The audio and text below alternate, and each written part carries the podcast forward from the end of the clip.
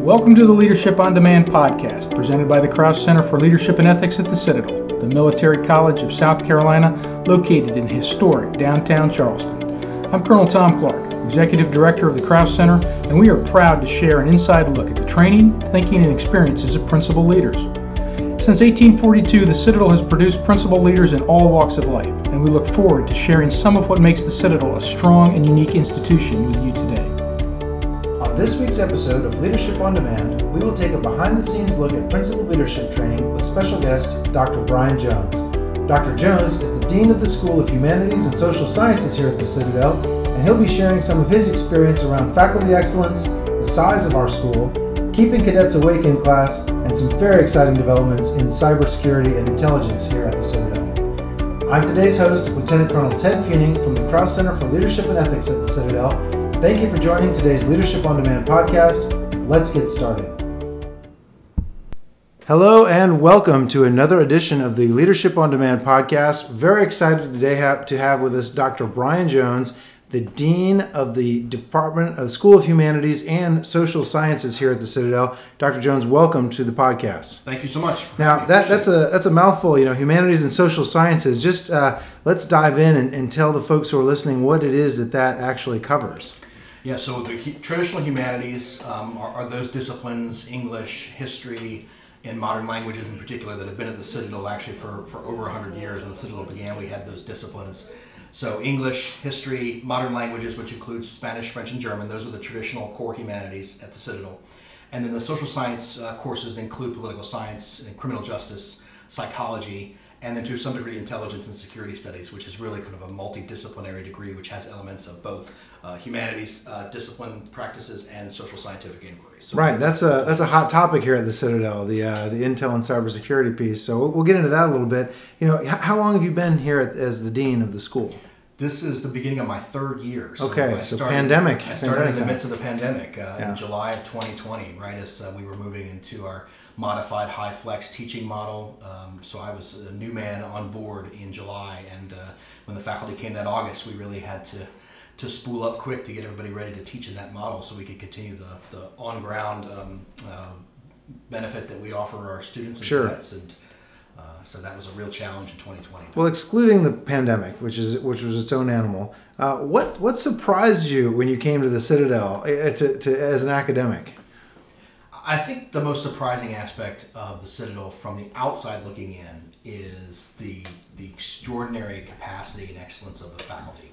Um, you know, you're aware of the military model. You're sort of familiar with the notion of how the students operate. In this case, cadets operate within the context of the military system. You're you're aware of the formations and the parades and the uniforms and the marching to the games and so those are the kinds of things from the outside looking in you know about. And I don't think I anticipated just how extraordinary the faculty was. Uh, they're, they're extremely um, uh, sophisticated and uh, advanced in their disciplines, just a really great group of scholars across the board in all disciplines who are doing extraordinary work and teaching a great deal at the same time. Approximately how many uh, professors and staff do you have in your department? There's about uh, a little over 70. The number, of course, changes every single sure, year. So sure. the number I use is, is 70 plus, 72, 73 full-time tenure track faculty in the yeah. school. There's five full-time staff members as well. Okay. Uh, those include um, uh, Jessica Galvin, who is program coordinator for the school, as well as uh, her team of four uh, administrative support persons who serve the entire school. Is there anything in your estimation that prevents the Citadel from being uh, the revered institution that people it's got a it's got a storied reputation here locally, regionally, and maybe even across the United States. But is there anything that keeps it from from reaching its full potential that you can see right off right off the bat? I mean, I think the only thing that that sort of limits the Citadel's greatness in the way that you described is its size. Hmm. Right, is you know because of the size of the barracks, because of the size of the corps, this institution can only get so big, and I think that changes the dynamic for how you operate. And these big colleges have a lot of bandwidth to operate a lot of different activities. You've got a lot of faculty in areas who can cover a certain amount of um, activities. We're just not that big, and so in, in many ways, not being big is a, is a great thing. And I think here at the Citadel, I think it's uh, a, a wonderful thing because it really does allow faculty and students to work very closely together. We have mentorship arrangements and internship opportunities, and we have a lot of alumni engagement. All of that makes it possible to have an enriching student experience. But the way that you described in terms of I mean, big, huge footprint and impact, that that only comes with scale. Right. Um, so the more folks you have, the more things you can do, and the less you stress out and, and tax your, your faculty and your staff.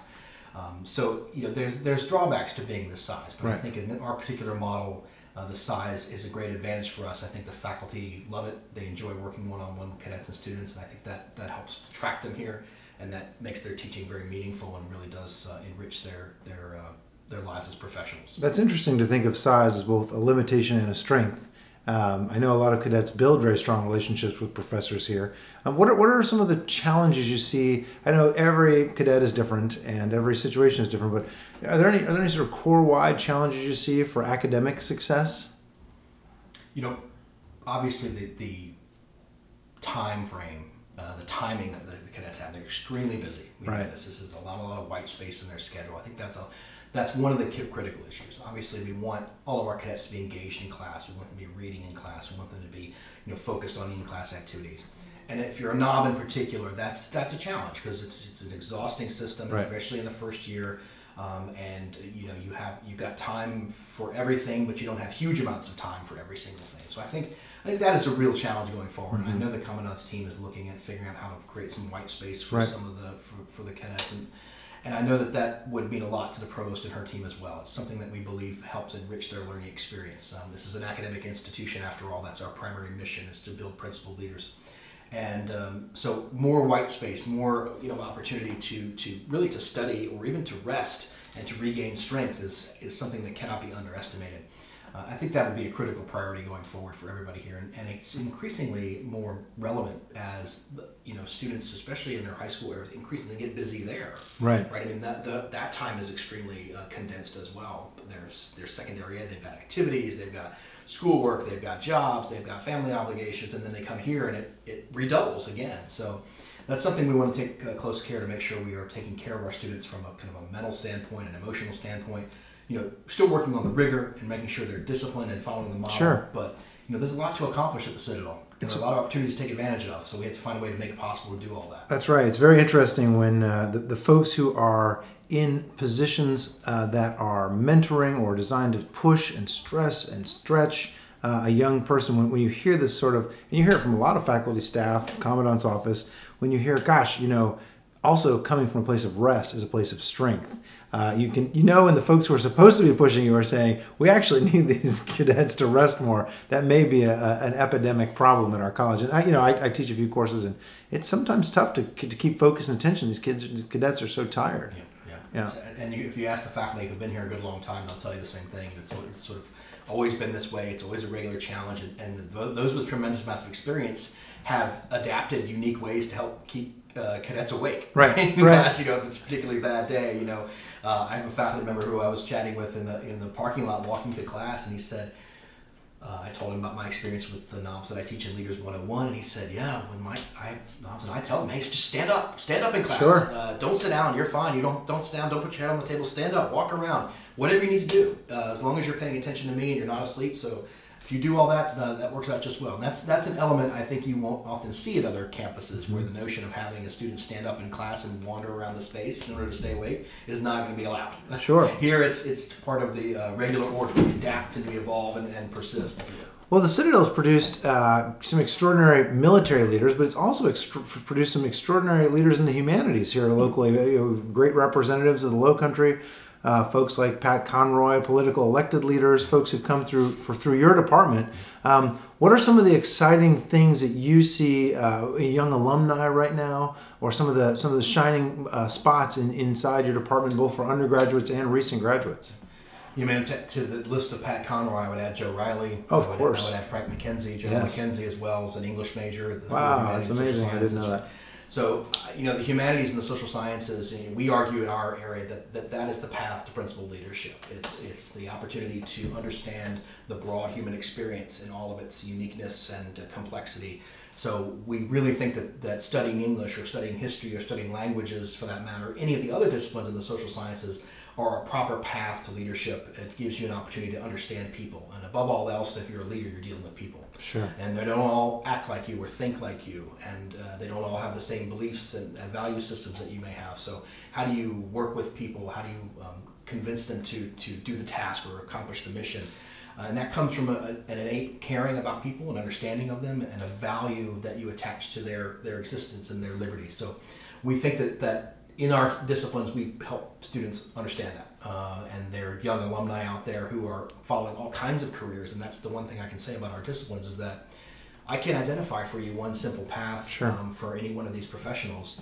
You know, it's maybe it's easier in some of the other disciplines where, um, you know, obviously the undergraduate degree in, in this particular field leads to a job in that same field. That's not the case in our area. We have, you know, psychologists who will choose to go to law school, and then we have um, uh, history majors will go into entrepreneurship, right? So there's just a lot of different pathways, and ultimately we're teaching a skill set: critical thinking, communication, problem solving, working as a team, and those are the kinds of skills we think which are transferable across all disciplines. So every student that comes to the door, I tell them, you know, Find your passion at the Citadel. Find what interests you most. If that's history, follow that path because this place is so special and the alumni network is so robust and the Career Center is so active and the provost and her team focus so much on, on making you a, an excellent student.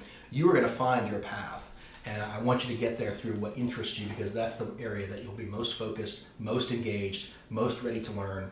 Uh, if you choose a major because you think that that's the right major for you because someone else said it was a good idea or or the local newspaper suggested this was the best place to get a job, and you hate it and you don't enjoy it, and there's nothing about it that, that, that enriches you or excites you, then find another direction. Do you, do you see that? Do you see parents who push cadet? Do you see a, any trends in terms of what cadets do sometimes that uh, that just doesn't really suit them, but they feel it's something they should be doing because of a macro trend? It's hard to say because my the, the way I gather that evidence is by asking students. I mean, tell me about your interest. Tell right, me what right. you're passionate about.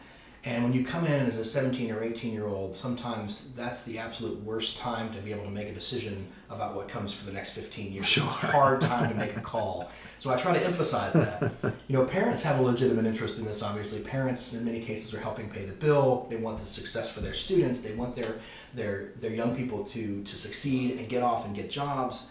And all of that makes perfect sense. And what I argue is that just because you don't see an obvious path from an English major to prosperity doesn't mean that there isn't one. There is. There's lots of them. And right. so the trick is to figure out how to get a student from A to B. Um, it's not as easy, right? And I'll, I'll tell you, it's sometimes it's, a, it's um, working uphill and really sort of pushing against the tide to help people understand what we do and why we do it. But you know, parents believe, and rightly so, that they want their kids to go off and get jobs. And um, for that matter, uh, you know, the students want to do the same thing. I haven't encountered one who said, you know, I'm, I'm in a major and I hate it, but I'm staying because my parents say it. I haven't, haven't run into that good. just yet. Um, but they will come and they'll say, well, I'm, I'm in this major and I, I sort of enjoy it, but they'll want to they'll want to switch because they think maybe their friends are all in, engaged in another major program, sure. or they see that as a more obvious pathway.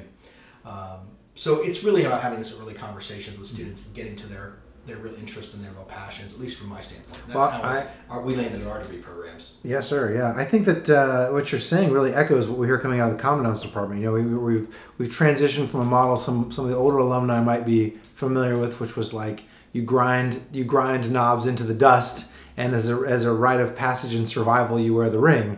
It's just something that's more mentoring, something that more matches what we're doing inside the DoD uh, in terms of mentor leadership. And uh, it sounds like that's exactly what's happening inside your department, which is kind of exciting. To I, I, I haven't been here that long myself. I've only been here five years, but to, to feel that alignment happening, I think there used to be a, quite a bit of friction between the military and academic sides of the college, and to think to hear them uh, having sort of a similar intent about how we develop principal leaders, I think is very exciting. Yeah, I mean, all of it really is about agency and giving a student the opportunity to choose, um, to, to allow them to find their p- proper path as opposed to having a path defined for them, right? They're they're they're followers, but they're also going to be leaders. So we have to turn, we have to learn, uh, we have to help them learn to make those kinds of decisions on their own. But you know, again, if an 18 year old is not always equipped to make a good call like sure. that.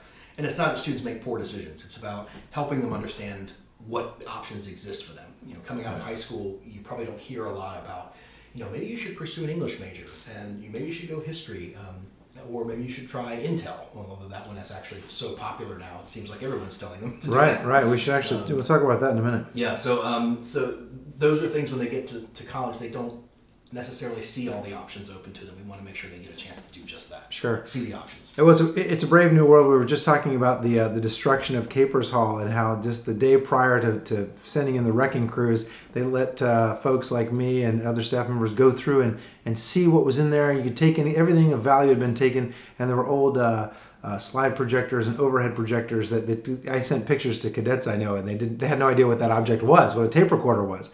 Um, and, and so you know that, that just goes into uh, this this cyber and intel conversation. Things are changing so rapidly, and uh, it does feel like there's a buzz on campus about those two areas in particular.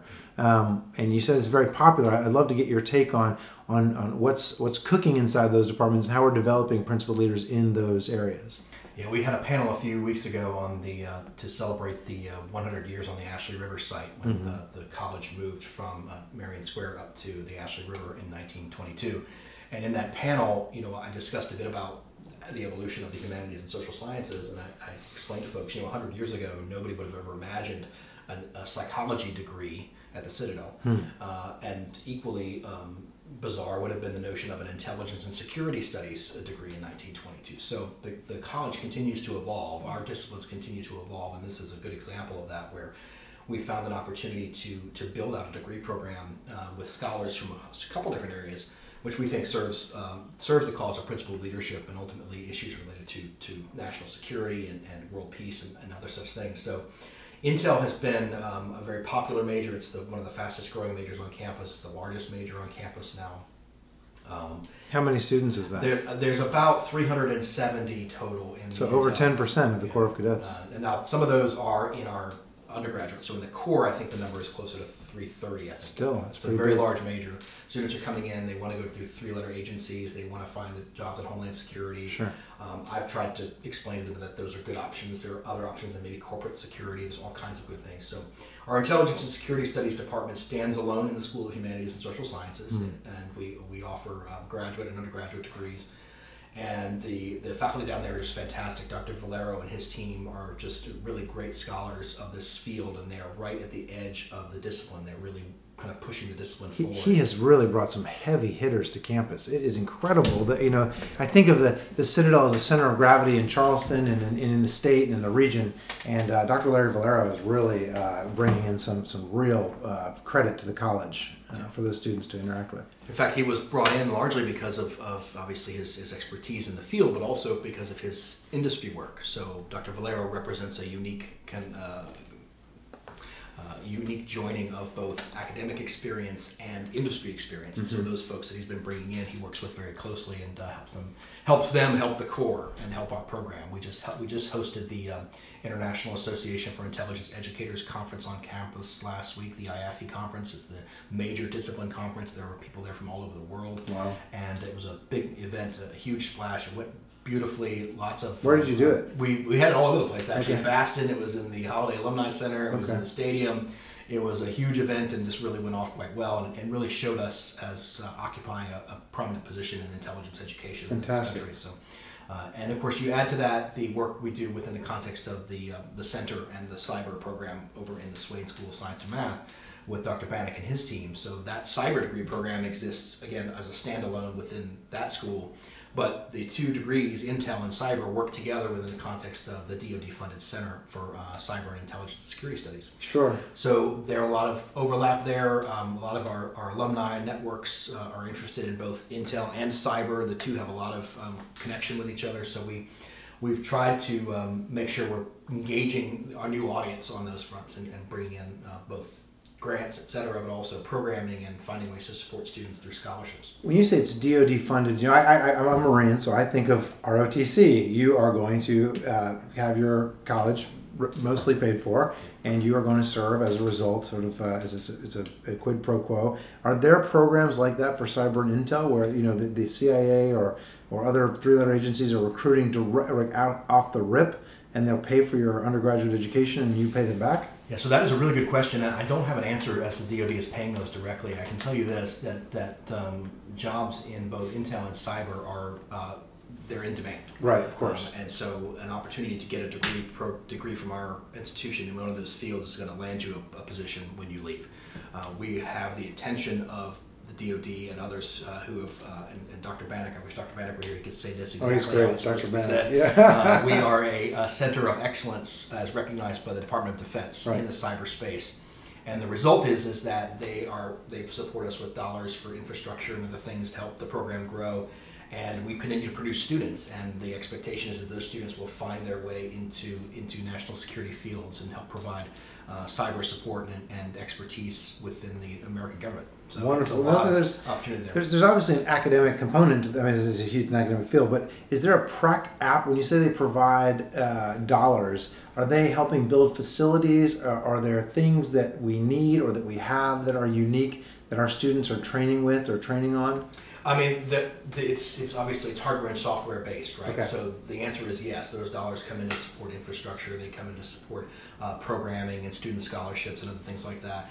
Uh, and they, they support Dr. Banik's opportunities to grow that area, mm-hmm. right? Um, and again, he could speak very directly on this matter uh, right. in terms of the size, but you know the, the challenge with cyber at this moment, and I think Dr. Banik would not be uh, you know not be afraid to say so, is, is finding faculty. I mean, it's it's very hard to find cyber faculty and, and pay because it's so competitive. Such a competitive field. Market. The, the industry jobs are out there, and they pay a huge amount of money. So it's a challenge. But right. uh, fortunately, we've had the benefit of the state of South Carolina has found ways to support that as well. Good. So the, all those things are trending in the right direction, and so both cyber and Intel continue to grow and continue to have an impact and continue to attract students, and so we're very proud of the relationship that we have. And also, from my perspective, and I think uh, Dean Zimmerman would agree, it's it's a great opportunity to kind of have some interdisciplinary and multidisciplinary work among our cadets um, and students. We believe, I believe in particular, that every single job that a cadet or student will do out in the workforce is going to be interdisciplinary. They're going to have to do multiple sure. things, and not only that, they're going to have to learn new skill sets along the way. So right. any opportunity that they get to work across these areas is going to be beneficial to them in the market. Right. Now you mentioned Dean Zimmerman, who's the dean of uh, the School of Science and Math. Yep. And it, I mean, there's got to be overlap there. I guess they've got computer science, but there's, there's there must be a ton of overlap in cyber and intel with, with science is. and math. There is. In fact, you know, we teach. I say we. The, the Department of Intelligence and Security Studies has faculty who help teach courses that, that are needed for cyber students. And the same is true of criminal justice. Uh, yeah. Criminal Justice Department also teaches courses. Sure. Uh, we have expertise in our faculty there, which helps support cyber as a degree program. So that also takes place. Is there overlap with the engineering department as well? I mean, I, I don't know that much. You know, we're. Ta- I, am not a cyber or Intel guy. I'm a simple-minded Marine. Yeah. Uh, that stuff is. You know, I don't know if, if folks listening to this podcast are saying, "Hmm, cyber and Intel, what's the difference?" Uh, yeah. Maybe maybe just a little brief on that. Yeah. I would. I, I, you know, cyber. I think someone has hacked my computer. Yeah, and that, and, and again, I, I, I hope Dr. Banik is right, not right, listening. And uh, we'll get him on here. You know, he can, he can he can tell us. He can tell you um, the cyber um, field, of course, is largely kind of a hardware software issue. It's about uh, system security, right. other things, right? And the notion of how secure are your infrastructure systems, the one that you depend upon daily to run your operation, whether that's a corporate entity or whether it's national defense. Sure. Those those systems have to be secured and hardened against infiltration and penetration by foreign bodies. So cyber is the job of training professionals to both defend against that and to uh, to, to, kind of game out offensive operations too, so we can understand what threats are coming. Sure. And that's largely rooted in, in the cyberspace within the context of your programming networks. The Intel side is the development of intelligence and security studies professionals uh, from, uh, from a standpoint of kind of the development of an analysis of intelligence, the collection of intelligence, the use of intelligence. We talk about both the producers and the consumers of intelligence. Uh, and of course, there are all kinds of bodies across the American government and beyond which are intelligence gathering entities. We want to produce uh, students who can go support those operations. so well. we're, we're producing students that can do all of those things. Correct. Collect, produce, that's the idea. And analyze. Yep, oh, wow. Absolutely. Okay. And the analysis in particular, and some of our analysis is analysis of you know things like human intelligence and signal intelligence and photographic intelligence, and some cases it's it's um, computer and software. Um, so there's there's opportunities to gather this information all over the the, uh, the space that they'll operate. Right. Now we, we often advertise here at Citadel about a third of our cadets go into the armed forces. There's obviously you know you start talking about other government agencies and other ways to serve your uh, country. Um, that that percentage is, is somewhat higher. Do you think is uh, what is that consistent? Is that percentage consistent inside your school? Yeah, it generally okay. aligns that way. I'll tell you, we have um, a preponderance. It's interestingly enough, we have we did a little bit of study into this. We haven't looked too deeply in it because these numbers change. Seems like every semester. Sure. But uh, we have a, a, disproportionate number of commissionees in history, hmm. and particularly Marines. Um, so if you look at our numbers, you'll you'll say, oh well, there seem to be more Marines in history than there are Marines in other spaces, and that's part of I think the lure of the past. I mean, I mean you can tell me, but every Marine I've met has always loved history one way or the other. Listen, I uh, I follow General Mattis, the warrior monk. You know, it's his model, a warrior right. historian. I think it's wonderful. So it's so there's hear. a lot there. Sure. Uh, a lot of Marine commissionees will be in history. We see that uh, in that discipline in particular. Uh, we also see it in Intel because it's so big. A lot of uh, commissionees will end up in that space as well because it's just a very large major. They're sure. thinking about Army intelligence or naval intelligence or something of that nature. Some of them will have designs on civilian work, CIA, DIA, things like that. Mm-hmm. But um, uh, there's a lot of a lot of that. I think, it, but it does break down I think pretty normally across the school. And then what are the the non-military, non-service? What have been some of the just anecdotally? What have been some of the more exciting opportunities that our cadets have been able to take advantage of that aren't related to government service? You know, again, in an area where we have uh, seven different degree programs across seven departments and a host of scholars in a lot of fields. I mean, there, there's options all over the place. I think in particular, we're, we're interested in having our students find a path to law school, mm. which is something that we do well. We, we haven't often always done it in an organized fashion, but we've got tremendous assets here from a legal standpoint right. to help prep students for pre-law. So my argument is if you're a psychology major, if you're an English major, or if you're a history major, or whatever, you can find a path to law school. By the way, this is true for biology majors as well. Sure. It's for uh, cyber, for Intel, for engineers. If they have space in their curriculum to do some pre-law curriculum work, we can get them into uh, pre-law activities as well. Um, that's one good option. Obviously, there are public history choices in the history field. Um, we've got people working in, in, in, language fields of all kinds, although they will often take language as a second major uh, in order to support their, their commissioning activities. Uh, language is always a great asset when you're when you're doing any kind of government work. Um, criminal justice is another good option, right? Lots of opportunities to move into different fields of law enforcement. This is not just policing, which is an opportunity, but there's you know corrections, there's non Customs Border Patrol. Yeah, there's all kinds there's of all kinds of opportunities within that field as well. So we have cadets and students who follow that path as well. Um, you know, we've got students going to grad school straight out as well from from English programs and history programs. Terrific writers and thinkers and artists of all kinds are coming out of. Well, that's my last uh, my last question. Well, Tiffany Silverman's in your department. Correct. Dr. I mean, Professor Silverman is incredible, uh, incredible force for absolutely. good at the Citadel absolutely. for the arts, no for the visual arts, and uh, that's pretty exciting. Uh, so, so uh, last question for you is the graduate program here. So you guys have a lot of great graduate programs. Give, give us a little rundown of what's happening in the graduate college and uh, some of the exciting uh, invo- things that are coming out of that? Yeah, there, there's obviously there's about eight programs uh, in the in the School of Humanities and Social Sciences in the grad space, including those in psychology and history and English, uh, in particular, um, and Intel. Um, our, on, our military history degree uh, is an online option uh, in the MA uh, out of the history department. It's, uh, it's directed by Dr. David Preston uh, and and his team of military historians in the department. It's very popular. It's an online version. We've got some uh, folks coming in and then going on to PhD work. We've got some folks doing that as a part of their, uh, maybe part of their, their service.